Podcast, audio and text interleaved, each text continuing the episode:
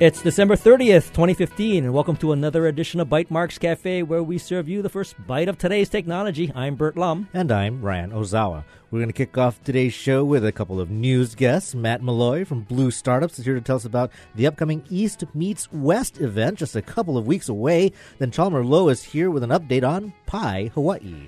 Finally, after the break, we'll spend some time closing out 2015 and looking into our digital crystal ball to see what's in store for 2016. What are your hopes for the new year? What do you think we're going to see in science and tech? We'd, of course, welcome your predictions for the year. You can call in or send us a tweet after the break. Uh, first up, we want to get straight to the news, and Matt Malloy is here from Blue Startups, and he's here to tell us about the East Meets West event. Welcome to the show, Matt. Thank you. Excited to be here. Now, Matt, you know, I love the story about how the idea for East Meets West uh, came to be, and, and maybe you can kind of give us a quick, uh, you know, quick story about how that happened. Sure. Well, you know, I started at Blue Startups back in May of 2013 as a graduate intern from the University of Hawaii Shidler College of Business, and I started just doing research on sort of what was going on in the region with the startup communities in China, Korea, Japan. And from that, uh, that research kind of morphed into, well, why don't we bring the region to Hawaii, mm-hmm. sort of a, for a, a, meet in the middle kind of uh, And event. you were actually in China. I was, and then I left. Uh, let's see, that fall of 2013, and spent that full year finishing up my MBA, and then traveling around and promoting Blue Startups and building excitement for the event and recruiting speakers. Mm-hmm. Great.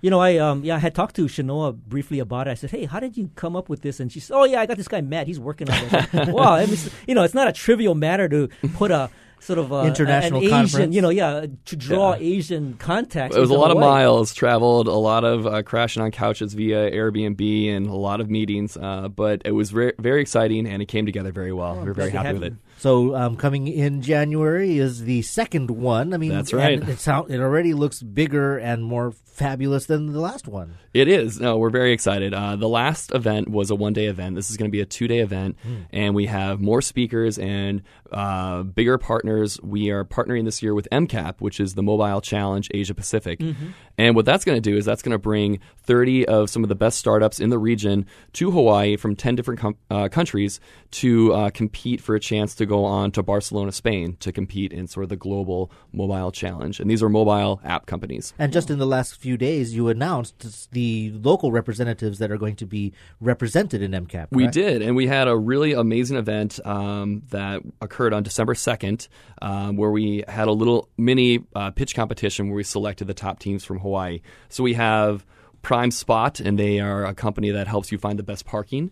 Uh, Hudoku Labs, and that's sort of a brain training color puzzle game, as well as I First Medical Technologies, um, and they are sort of a smartphone based treatment and triage diagnostic device system.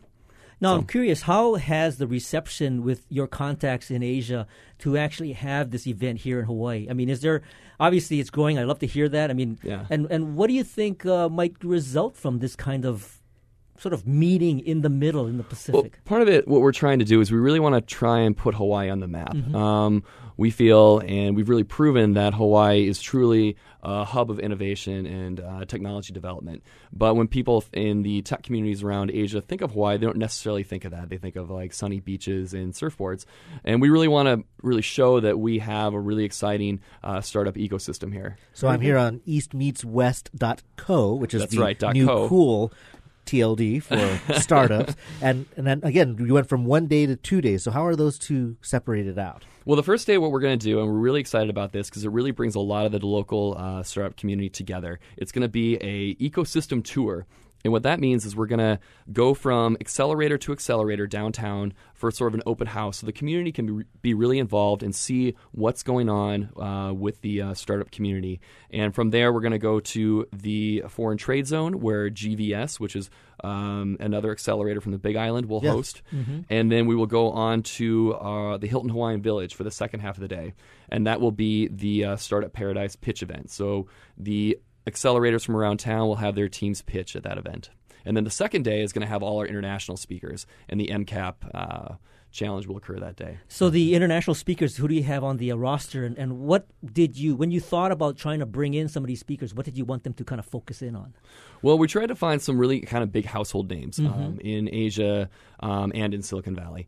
So we have Dave McClure. Uh, we're really excited about that. He's the founder of 500 Startups, um, and that's one of the biggest accelerators in the world. And he has established a number of little micro funds throughout Asia, in Korea, in China, in Taiwan. So we're really eager to hear like what uh, his perspective is on sort of the future of startups um, in the region, given that he's been so active.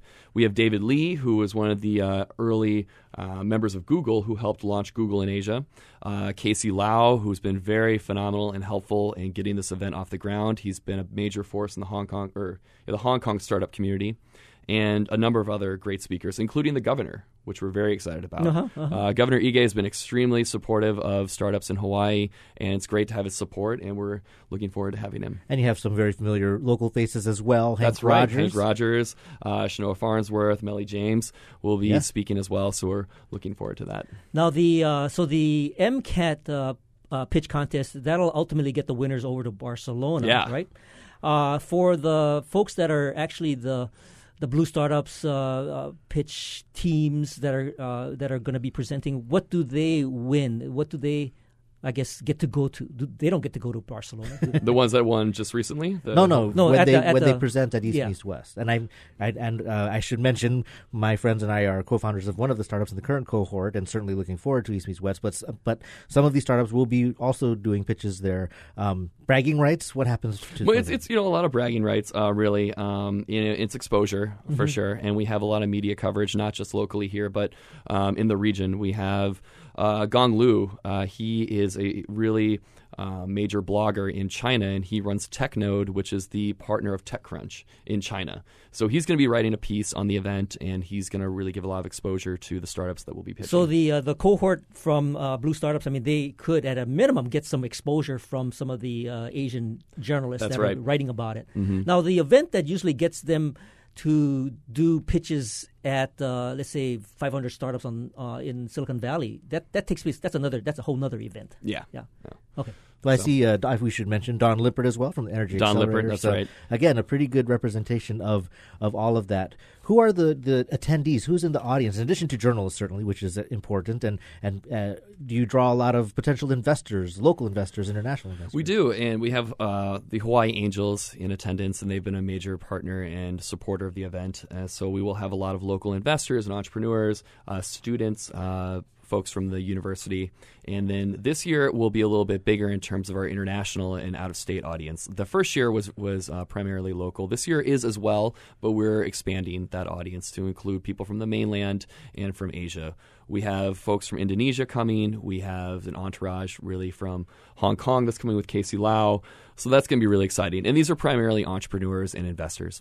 Now, if you were to look at this uh, event, perhaps uh, three, four months from now, what would you consider to be a success?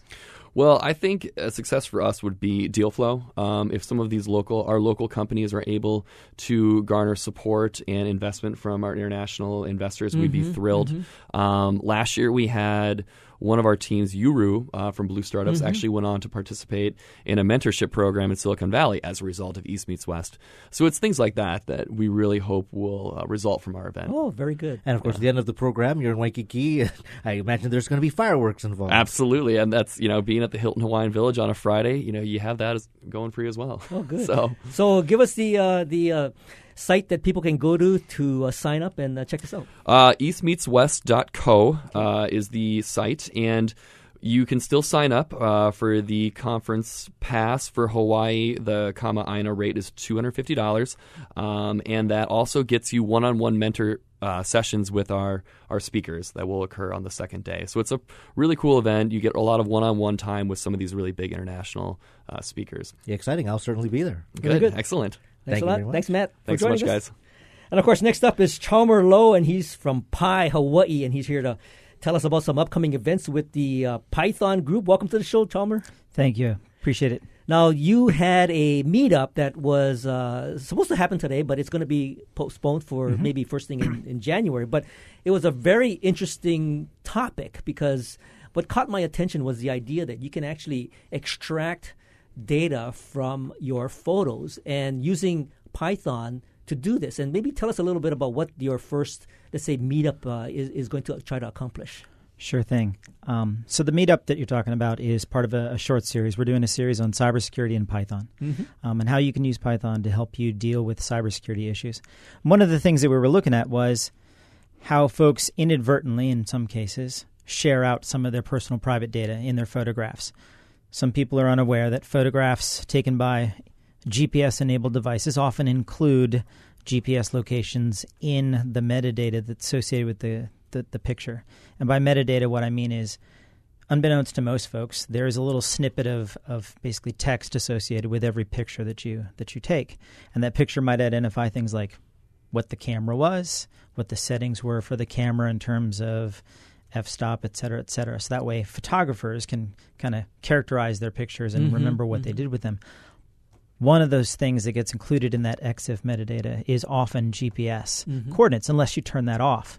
Um, so you can go onto places like Flickr, etc., and you can pull down photographs of folks, and you can then use a scripting language like Python to read that text and pull out the GPS locations. Mm-hmm. Um, so if somebody's stalking you or whatever, or trying to stalk your kids or something, and you've posted photographs of your kids, they can pull down a lot of those photographs and get a sense of where does this person travel, where do they spend most of their time, where do they work, etc. Even if you don't tell them where you are. Yeah, a lot of people don't add a location explicitly to say an Instagram post, but sure. it is recording where you're at, and so you can use special apps or regular apps. In fact, I think even Instagram now lets you look near you. Mm-hmm. So I see all my neighbors posting from their living rooms, and mm-hmm. they probably figure that they're okay. And it's a good thing that we're neighbors and we all know each other. But it is important for people to know that that information is there. Certainly, cybersecurity is an aspect of it, but you can do some really interesting things with it too. Absolutely. Well.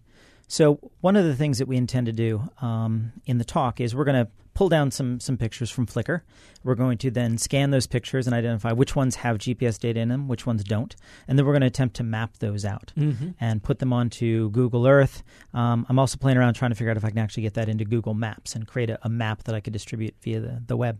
Um, but you can use this for stalking purposes or you can use it for social good, right? If you have, for example, something that you wanted to identify the locations of so that people could find them, people could get to them. Um, Bert, you and I were talking earlier about uh, potentially identifying like storm drains or whatever. Mm-hmm. Have a guy go, he takes a picture of the storm drain. Um, you have a, an image of the storm drain, and then you've got the GPS locations of those, and you could, you know, sort those out. Or parking locations in a city, or bike lo- racks, locations of bike racks, etc. So yeah, so of, so there's yeah, so there's the you know there's the stalking element, there's the, the the social good element. I mean, so there's a lot of information that is is housed inside of these photos, mm-hmm. and having the ability through a program like or, or application like uh, Python to kind of extract that is is very intriguing. I love it. Mm-hmm.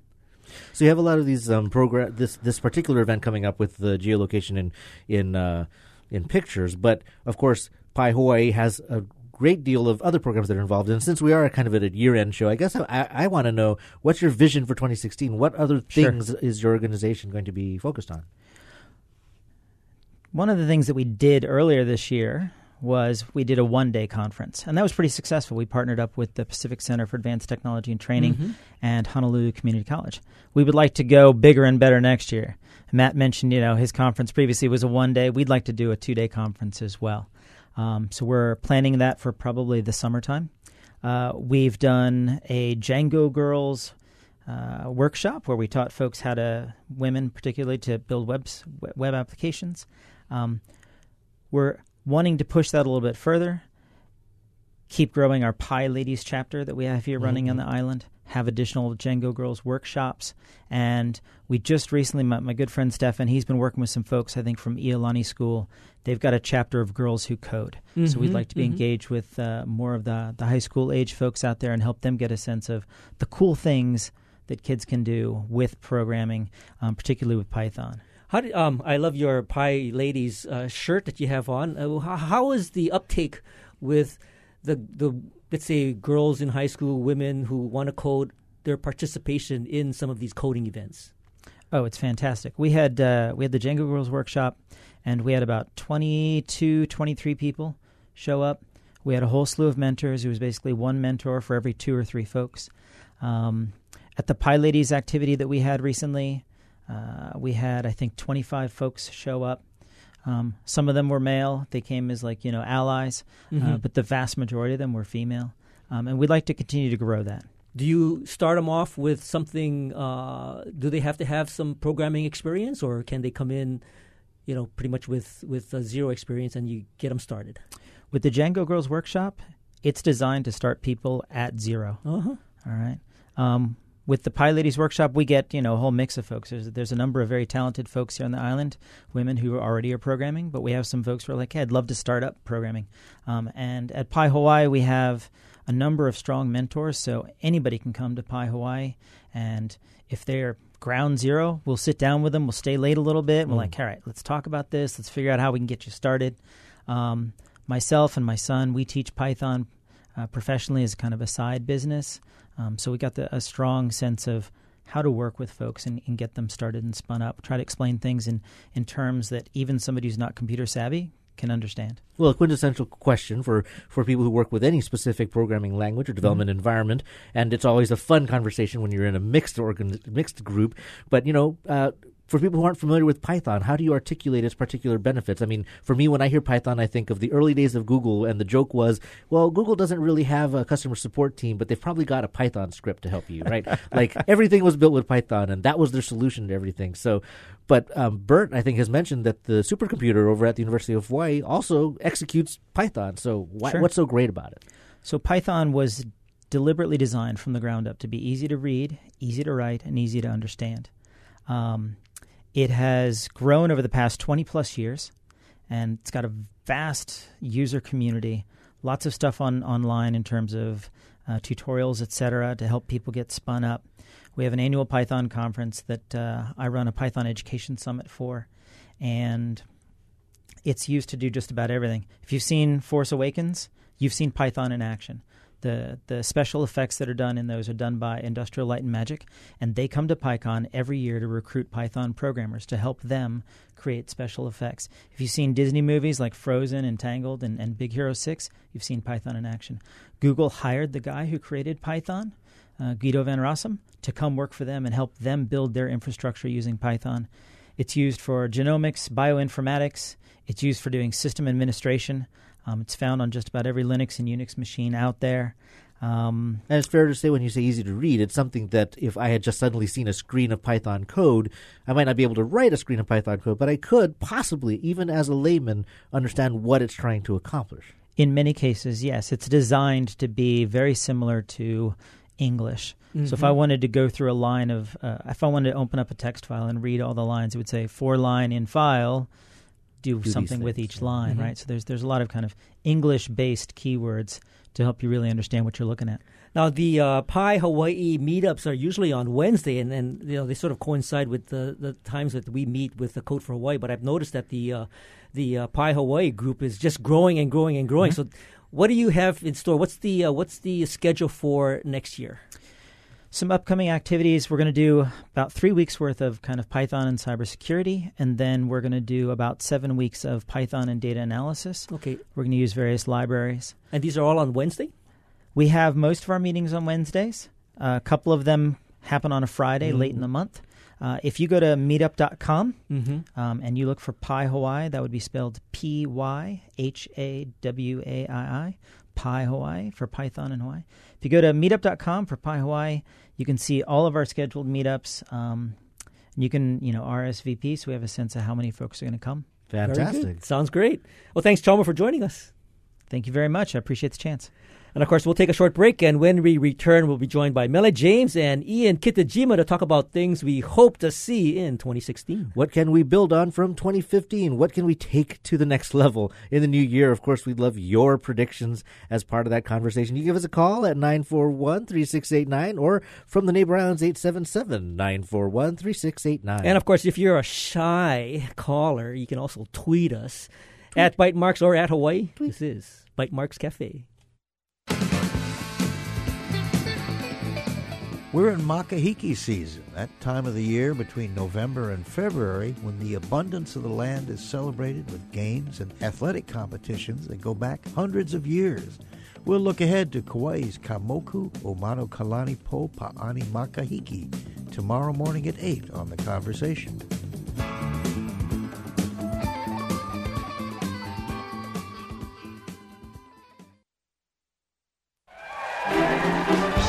This holiday week, American Roots is live at the Civic Theater in New Orleans with kings of Cajun music, Beausoleil and Michael Doucet, and the regal traditions of Dr. Michael White and the original Liberty Jazz Band, plus music from kingdoms of gospel music and the blues.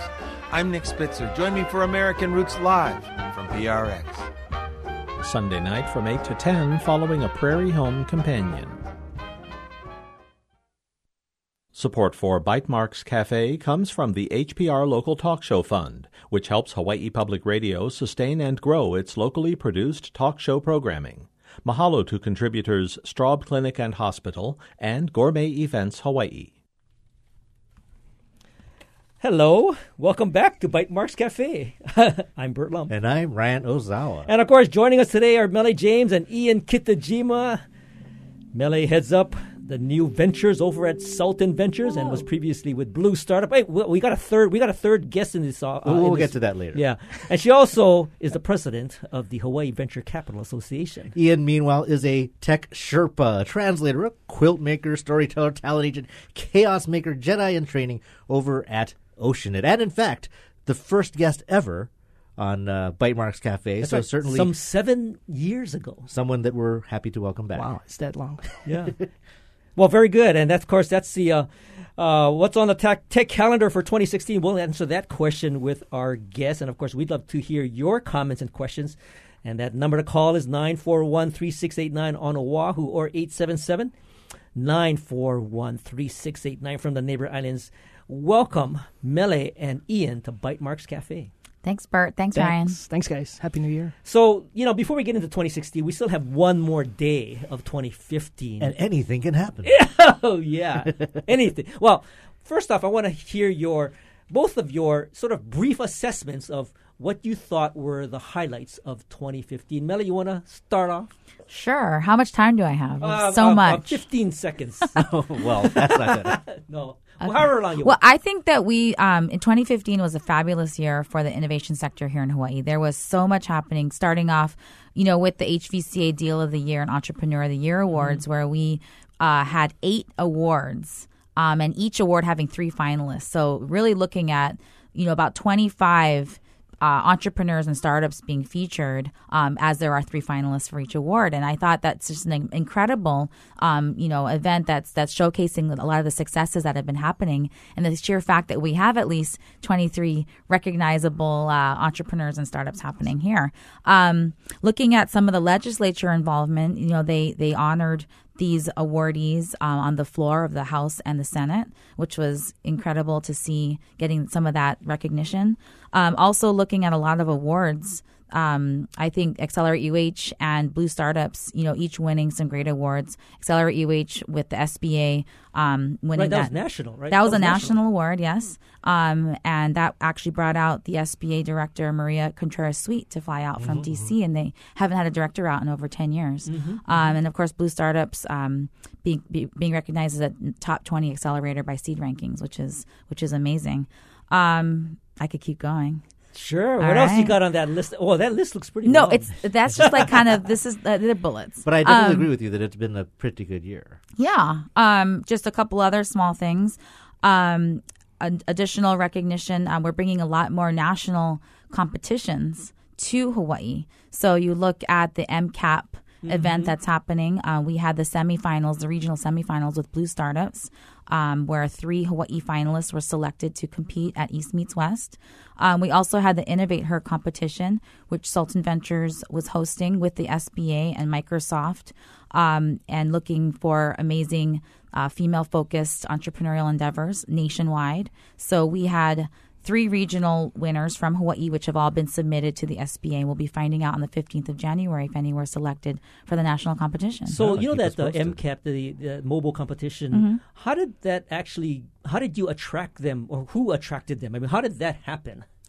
That is part of the East Meets West conference. So, that was Matt who was just here. Yeah, so that would have been a good question for Matt. So I know Chenoa has been working closely with them and Matt, Mm-hmm, um, and and we are hosting the, I guess the Pacific Asia regional. So the winner from there Got will it. go Right, to right, right, right, Barcelona right. for the Yeah. international competition. Um, in terms of you know getting more Bishop Street types. Uh, involved in the sector. Um, the Future Focus Conference happened this year with the Hawaii Business Roundtable and the University of Hawaii, which was a really great uh a conference with over 300 attendees. Um, we also had a lot of recognition just in sheer exposure with the innovation sector, um, looking at Omar Sultan, Maya Rogers, Ian Kitajima, and myself being recognized as uh, 20 people to watch for the next 20 years. Well deserved. Congratulations. Thank you. Thank you. yeah, well, uh, Mele, you also are like uh, recognized on Intra- Entrepreneur Magazine coming up in January, right? Yes. Wow, that's pretty good. I was looking online for that magazine, but Well, you so I'm- it's not so going to come out until they actually. It's a good thing that we were able to draw her for this this show because we might not be able to book her again. That's right, right, right. We have to talk to her people to in order to get her here, right? And you did mention um, Accelerate UH and the SBA. I think also the GVS Accelerator was recognized and got some funding from the Small Business Administration. As So- the Maui Food Innovation Center. that's right. Yeah, so three three entities. which is not bad when they're talking about 50 in the country. Three of them coming from Hawaii is Mm-hmm. not a small, it's not a small thing. Yeah, great representation for Hawaii. Um, and I'll let Ian go. All right, Ian. Yeah, well, you know, we do have another guest here, and, and Ian. Uh, Mele said I- it all. I'm sure you She have some some uh, let's say top of mind accomplishments in uh, 2015. I guess included in that is Oceanit's 30 30th anniversary. That's that's a tall accomplishment. Yeah, it's it's been thirty. Yeah, it's thirty years. It's pretty amazing um, to keep a technology company going in Hawaii for thirty years. But you know, just kind of going off on what Mele has been saying too. I think um, one of the I think interesting projects happened too because of this Hawaii Business Magazine opportunity. Mele and um, the Sultan Venture guys and uh, and the cohort from the Hawaii Business Magazine, we actually worked together on a design thinking uh, boot camp for young kids. So 60 at-risk kids from 10 different nonprofits, kind of learning design thinking, but applying it around uh, cyberbullying and how do you solve this issue of bullying in schools and things. So that was, to me, you know, it's it's a small thing, but it's like a great thing where the industry we can we can come together and actually work together. Mhm, um, mhm. The other probably big thing this past year was was legislative things. I know Robbie uh, Melton couldn't be here today. Uh, Robbie's kind of recovering from some pretty bad Adventures. From adventures. adventures, yeah. But uh, working with Robbie and the industry uh, and and and Mele and, and others, we uh, worked together to get uh, several bills passed uh, to support the innovation in industry. So one was around SBIR's phase two, phase threes, commercialization, providing some funding there. Uh, I also, I should also mention, of course, the chamber was was very instrumental, and we worked very closely with them as well. And they kind of spearheaded a manufacturing uh, program as well, funding for that. And so, and then the last one uh, is run around uh, ONR, uh, funding uh, renewable energies uh, for ONR funded technologies. ONR being Office of Naval, Naval Research. Research, yeah. Uh-huh. So, so there was quite a quite a lot of good things, And also the um, HTDC innovation crawl that was hosted, right? yeah. um, where the legislatures were able to go around to the different accelerators and really come and visit. Yeah, they and did hear a, they about did some a of the things crawl we're working guess, on. right before the legislative session, and they actually did a crawl just this past month, right? Didn't they have another crawl this uh, in Yes, December? Yes. so you know part of it we really wanted to thank uh, the industry and leaderships and also of course the legislature um, very very supportive this past session of course the the new administration the new director Luis Salaveria the DBED director and others and uh, of course, Governor Ige. Governor Ige Angus McKelvey and Sylvia Luke and Glenn Wakai and, and many, and I many others yeah I feel like mentioning you know, just uh, last night was the uh, HDC How Tech for which we previewed on our previous show. Um, Bert was there representing with Code for Hawaii. I was there being a geek as usual, and it was it's it it seems bigger every year. It is and more importantly the diversity of organizations that are represented in Hawaii's science, tech, innovation, research sector is amazing. Uh, I work at a tech company myself, so I was kind of looking to see what the talent what the talent pool was there. But in the elevator at our office, I ran into someone from uh, local healthcare company, and he was just over the moon. He's like, you know, we weren't sure what to expect. We just sort of set up a table, but wow, we had no idea there were that many people, so many talented uh, developers, IT people that were available here in Hawaii. You know, they were. He said that they were looking outside of Hawaii Mhm. just as a matter of course, like out of an assumption that that's where they would have to look. But now they have a stack of resumes to go through from here in Hawaii first. So I thought that that's a that's that's also a very good sign. Yeah, we had a great time. We had a table there last night, um, and finding some fabulous interns locally, as well as kids that were coming home from the holidays that are currently in college on the mainland, and also some really, really great mentors who are in the space and they have fabulous jobs in the mainland and came in and to check things out, and we're looking forward to utilizing them as man- mentors for our Accelerate UH program. Yeah, I don't know about you, but uh, I had uh, probably a dozen people come up and ask me what Code for Hawaii was, and after I got past maybe half a dozen of them, I felt like, oh my, my voice is, is I'm losing my voice. But yeah, it was that intense. Now, Ian, you mentioned um, your opportunity to work with the uh, disadvantaged kids and such, and I would say, you know, here at Bytemarks Cafe, we always jump at the opportunity to interview young people in our show. Mhm. I'd say this year that percentage has been higher than ever. A lot of innovation in our schools with our students, um, and programs that kind of really focus on that. We've of course tracked robotics from the beginning. It's been around for over a decade, in fact, longer than our show, obviously. But like uh, Purple Mai'a Foundation now really looking, working, p- partnering with uh, the Native Hawaiian community and working on sustainability. So I'd say youth um, youth innovation and that kind of focus, and even really kind of building that career path along STEM has been uh, made a lot of advances this year. Yeah, absolutely. I think this year we saw a lot of that, and I think we'll see a lot more of it going forward. I mean, Donovan, Donovan in his work that he's doing, Donovan Dela Cruz. Del, yeah, Donovan Dela, uh, Donovan Dela Cruz, but actually Donovan Kealoha. Kealoha. Oh, yeah, yeah. Purple Mai'a. Purple Mai'a, yeah. So yeah, Forrest Frizzell. Yeah, yeah. So right. so many folks kind of focusing, uh, and actually that, that was kind of the theme for this Bus- Hawaii Business Magazine cohort group was the thing that came out of the twenty. The twenty folks, the twenty leaders, was, was education and young people. That Mhm, that kind of became the mhm. central theme points, and so again, that's where we said, okay, let's teach, let's empower these kids with a process so that they can help kind of solve some of the problems we're facing in Hawaii. And DevLeague going, DevLeague going strong. They were there as Yep. well. Yep. So. And and uh, Ian, you didn't mention the the uh, the iLab that's uh, kind of taking shape over at the university. You guys had a fair amount to do with uh, getting that started. Yeah, you guys did a great show on the on the iLab, and uh, I saw I saw Sung Choi last night uh, at Yep. the uh, at the Tech Career Fair, and of course we've been working with Ron Motoyoshi for the last few years, uh, having him come to one of the boot camps. Mm-hmm. Um, and yeah, so it was really great. I mean, more than I think back in 2011 is when we first kind of introduced the university to design thinking. We brought them, we all kind of went over to the, the Stanford Design School back in 2011.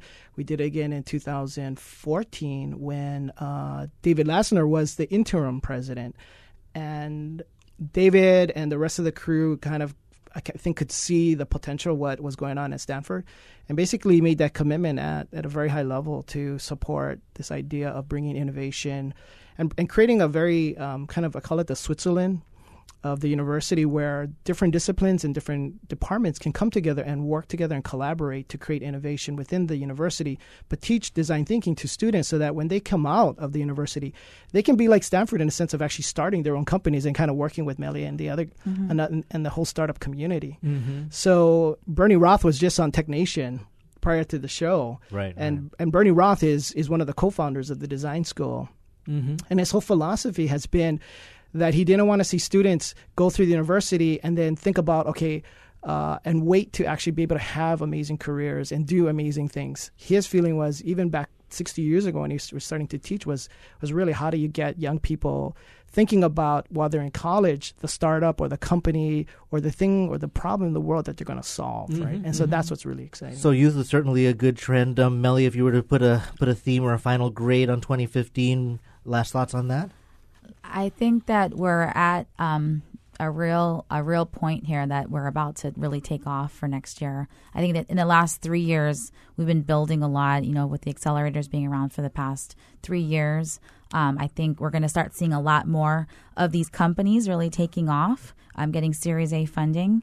Um, we've we've we've been in the game Um, and so I'll get more into predictions in a little bit. Oh, but I'd all say. Okay. 2015 has been a really solid year. i um, getting a lot more recognition from more the Bishop Street, from legislature, and just really getting on the radar of everyone here in Hawaii. Now- we're, we're really at a great point right now. Now, of course, before we jump into the 2016 sort of initiatives and some of the things that are happening with uh, the momentum that's been created from 2015, I do want to ask both of you a, a gadget question. Well, you know, we normally have an annual gadget show, Right. But we had so many great things to talk about this December that we weren't able to get around to it. So this is going to have to this this brief segment. Yeah, right. Will have to play that role. and we might be putting you on the spot, but I do notice that Ian has, has some an toys. Apple Watch. Uh, well, I haven't. We all have. Yeah, well, we all know, have he Apple. just got one for Christmas. Yeah, very nice.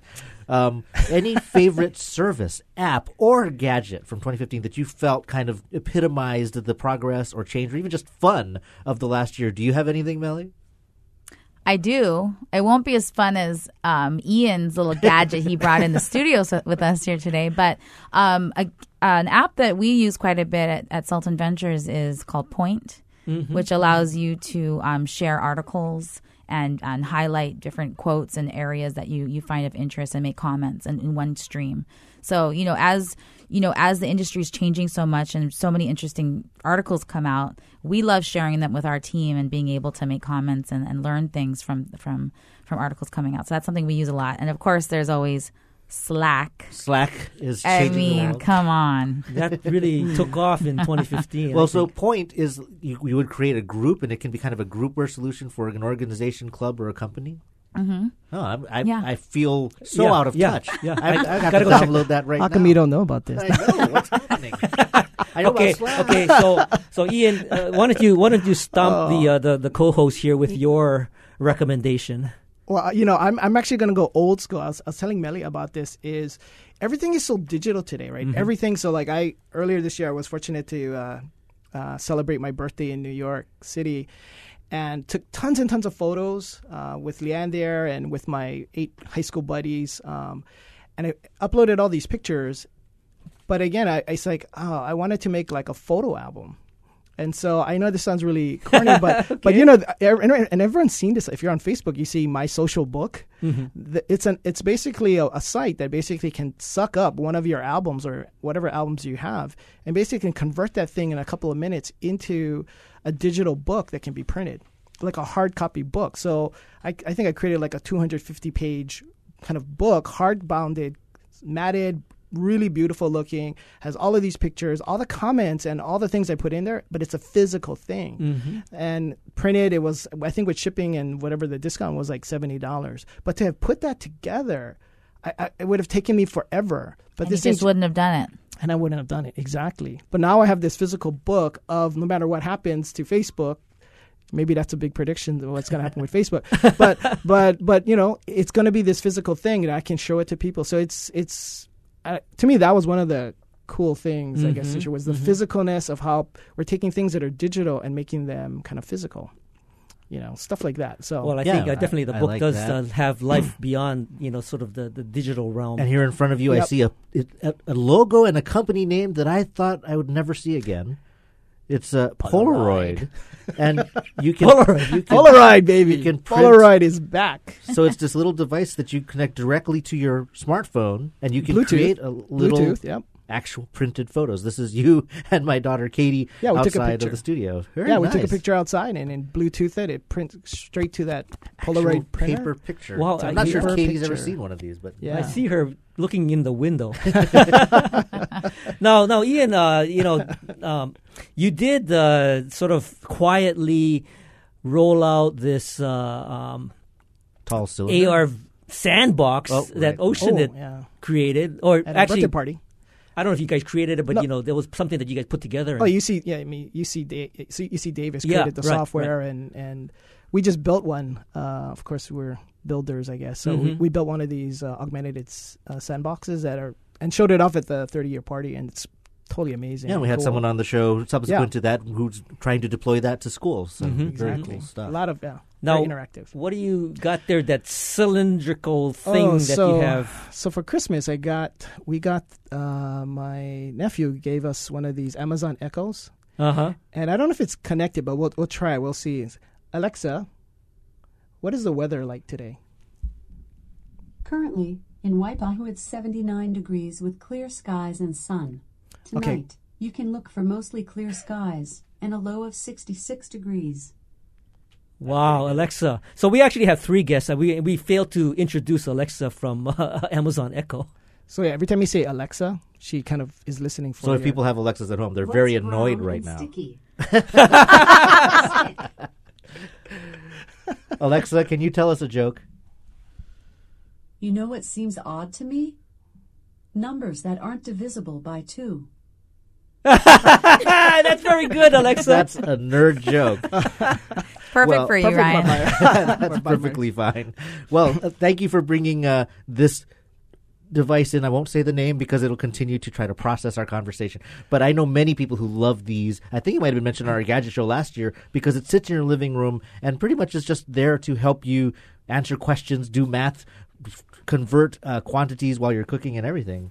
But I- I think this is part of the trend. This Mm. is part of what's happening a lot. Is this these kinds of voice recognition systems and like even one of our spin-off companies ibis networks they're connecting this to their systems so that people can actually ask for reports instead of having, instead of having to look it up on a website they basically can ask for certain reports or turn things in, on and off Very good. we want to we want to delve into more of this uh, on the the, the next uh, uh, segment of the show, but we want to hold that thought. We'll be right back after this short break to continue our conversation with Mele James and Ian Kitajima about tech initiatives in 2016. And what can the community do to help advance these initiatives? Of course, we'd love to hear from you as well, 941 3689, or from the Neighbor Islands 877 941 3689. You're listening to Bytemarks Cafe. Here's to your health this holiday season. Did you know that research has shown giving reduces stress and releases endorphins?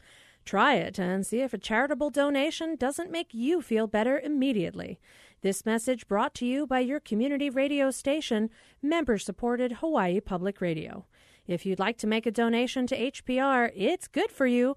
We'd welcome your gift online or during office hours at 955 8821. For top high school band programs, relentless practice is a constant. So these guys march nonstop 16, 17 weeks straight. Nonstop. They're marching machines. I'm Adrian Hill. A look into what it takes to march in the Rose Parade. Next time on Marketplace from 8 p.m. This evening at 6 following Bytemarks Cafe. Support for Bytemarks Cafe comes from the HPR Local Talk Show Fund, which helps Hawaii Public Radio sustain and grow its locally produced talk show programming. Mahalo to contributors Nohea Gallery and Kaiser Permanente. Welcome back. This is Bytemarks Cafe. I'm Bert Lum. And I'm Ryan Ozawa, and we're talking to Mele James and Ian Kitajama. Kitajima. like a pajama. Hey, let me try that again. Mele James and Ian Kitajima Say that about three tech times really fast. in 2016. And of course, you can give us a call here. That number is 941 3689 on Oahu or 877 941 3689 from the neighbor islands. And right before the break, we kind of covered everything we wanted to talk about 2015. Let's put that to rest.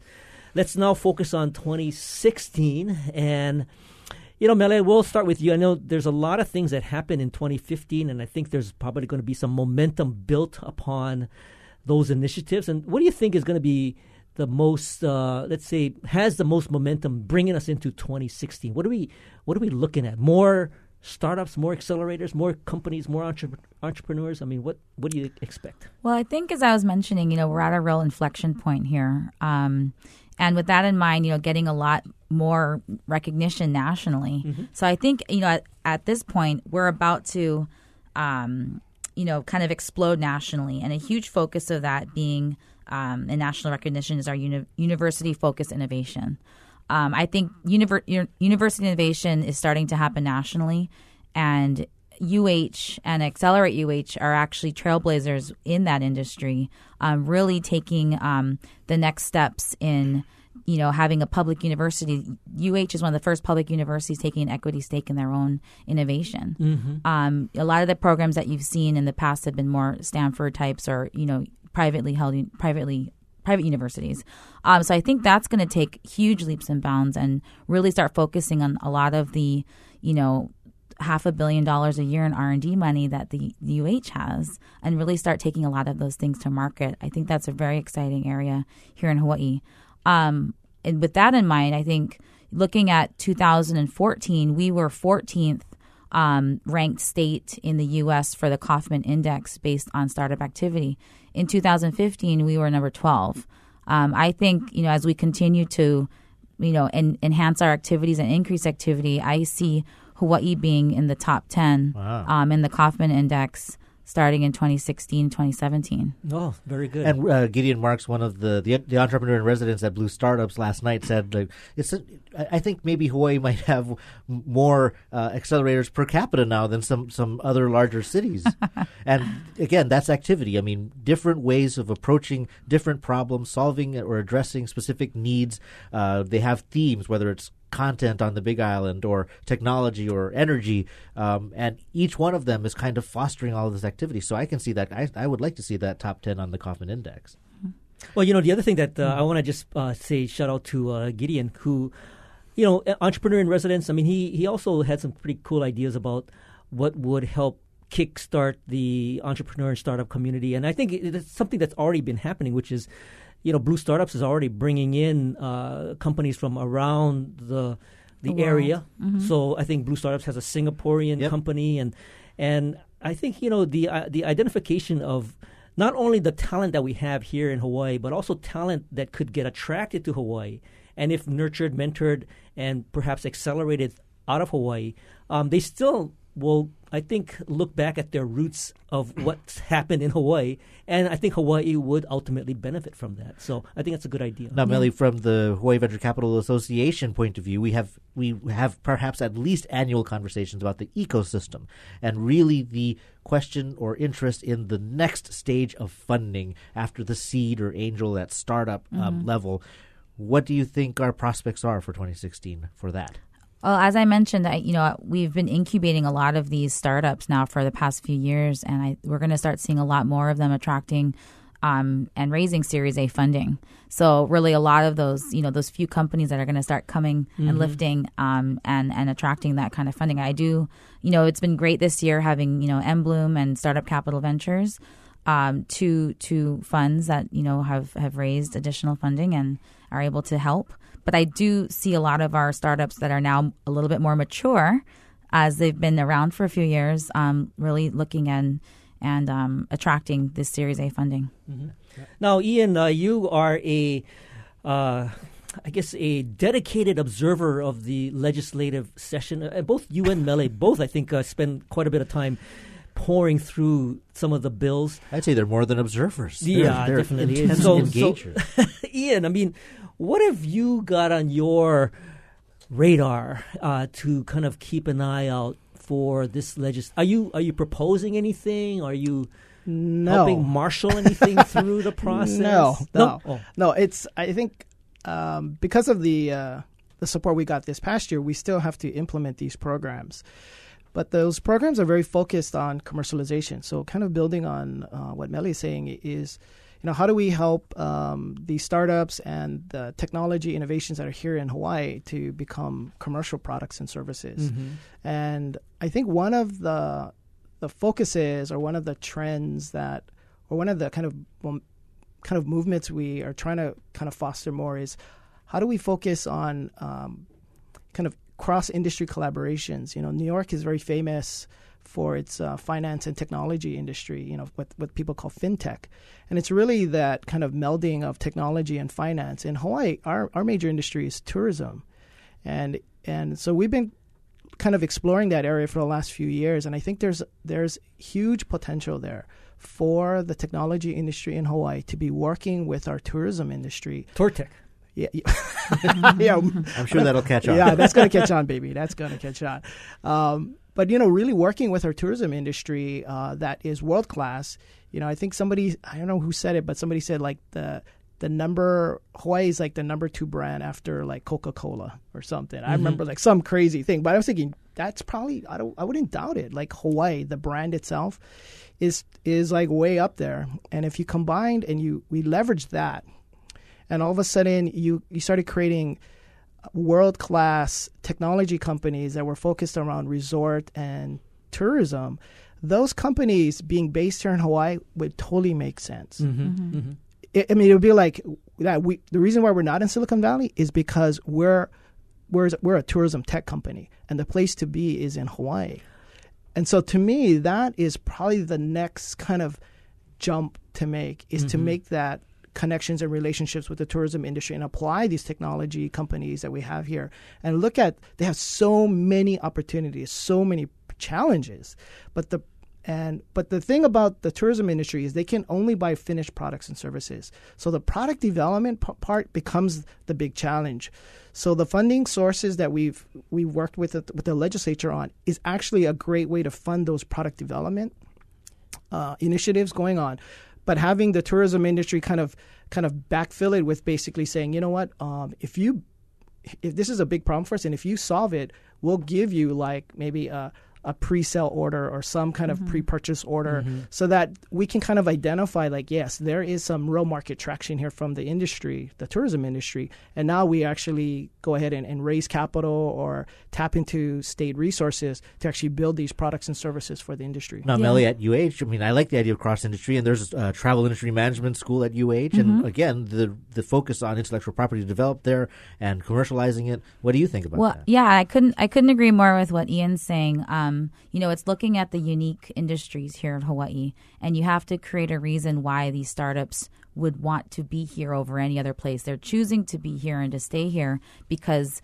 Uh, you know, Hawaii is the best place for them to be. And so you look at the tourism industry being obviously a very big industry here, but you also look at unique industries um, for you know like like ag, astronomy, um, marine sciences, those types of things. Where you know the university obviously also has incredible resources around those specific areas, um, and to you know for all. For us, ultimately, what we're trying to do is create jobs and more workforce development. So we want to have these startups here. We want to have them have a reason to be here and stay here. So, you know, to Ian's point, you know, the tourism industry or other unique industries, um, you know, we are looking for support to to continue to enhance those spin outs and other other reasons for these startups to stay here so that we can, you know, reverse the brain drain and, and create more high paying jobs for for people. I couldn't I you know, it was so interesting last night when we were at the tech job fair.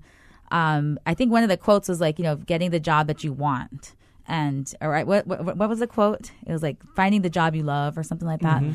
Anyway, the point being, you know, as we were- were growing up, and I hear this so much when people come back, they're like, "Oh, you know, I moved home a couple years ago and I had to take this job because you know Mhm. I was I was doing this career, but I had to take this job." And I'm not going to say any industries. I don't want to make that sound bad, but I won't I won't say it. But um, but it, it it shouldn't be that way. It should be I had an opportunity to get this amazing job in Hawaii and move home and make a you know decent salary and so that I was able to live the life I want to live here in Hawaii and I think that's really the ultimate goal that we're all striving for here with the innovation sector becoming a viable sector here in Hawaii to Mhm. help reverse the brain drain to help attract talented amazing kick-ass people can I say that on air? You just I you did. already did. Just did. We're live. anyway, but um, you know, and I think, and and the, and again, again, to Ian's point and to our point, um, just really looking at the key things in Hawaii.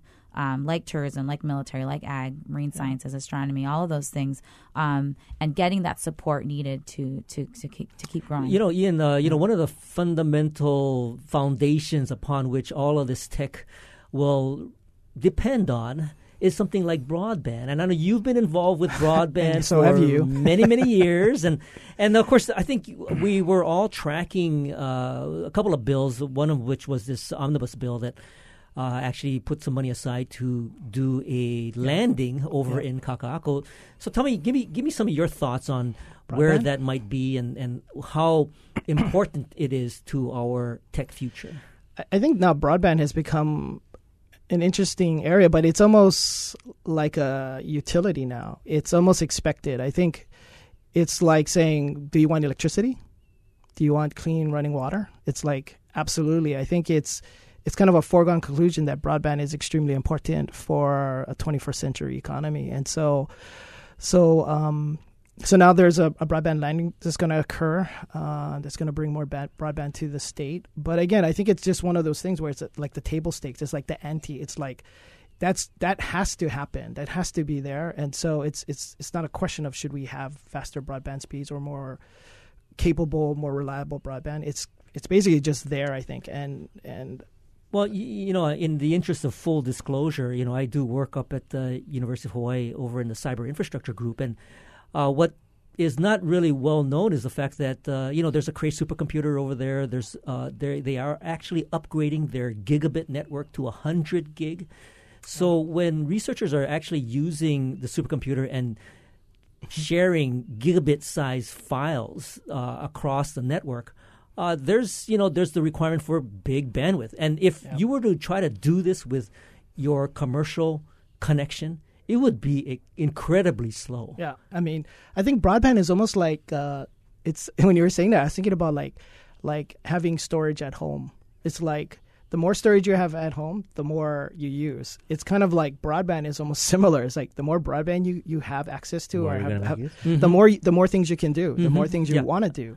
Uh, it's an enabling kind of uh, technology. So You don't even know what you're missing out. yeah, on. you know what you're missing. Yeah, like go go to like Japan or Korea or someplace. So- when I went to Seoul, I mean, just a little MiFi that I got Uh-huh. was faster than anything I had ever seen in Hawaii. Yeah.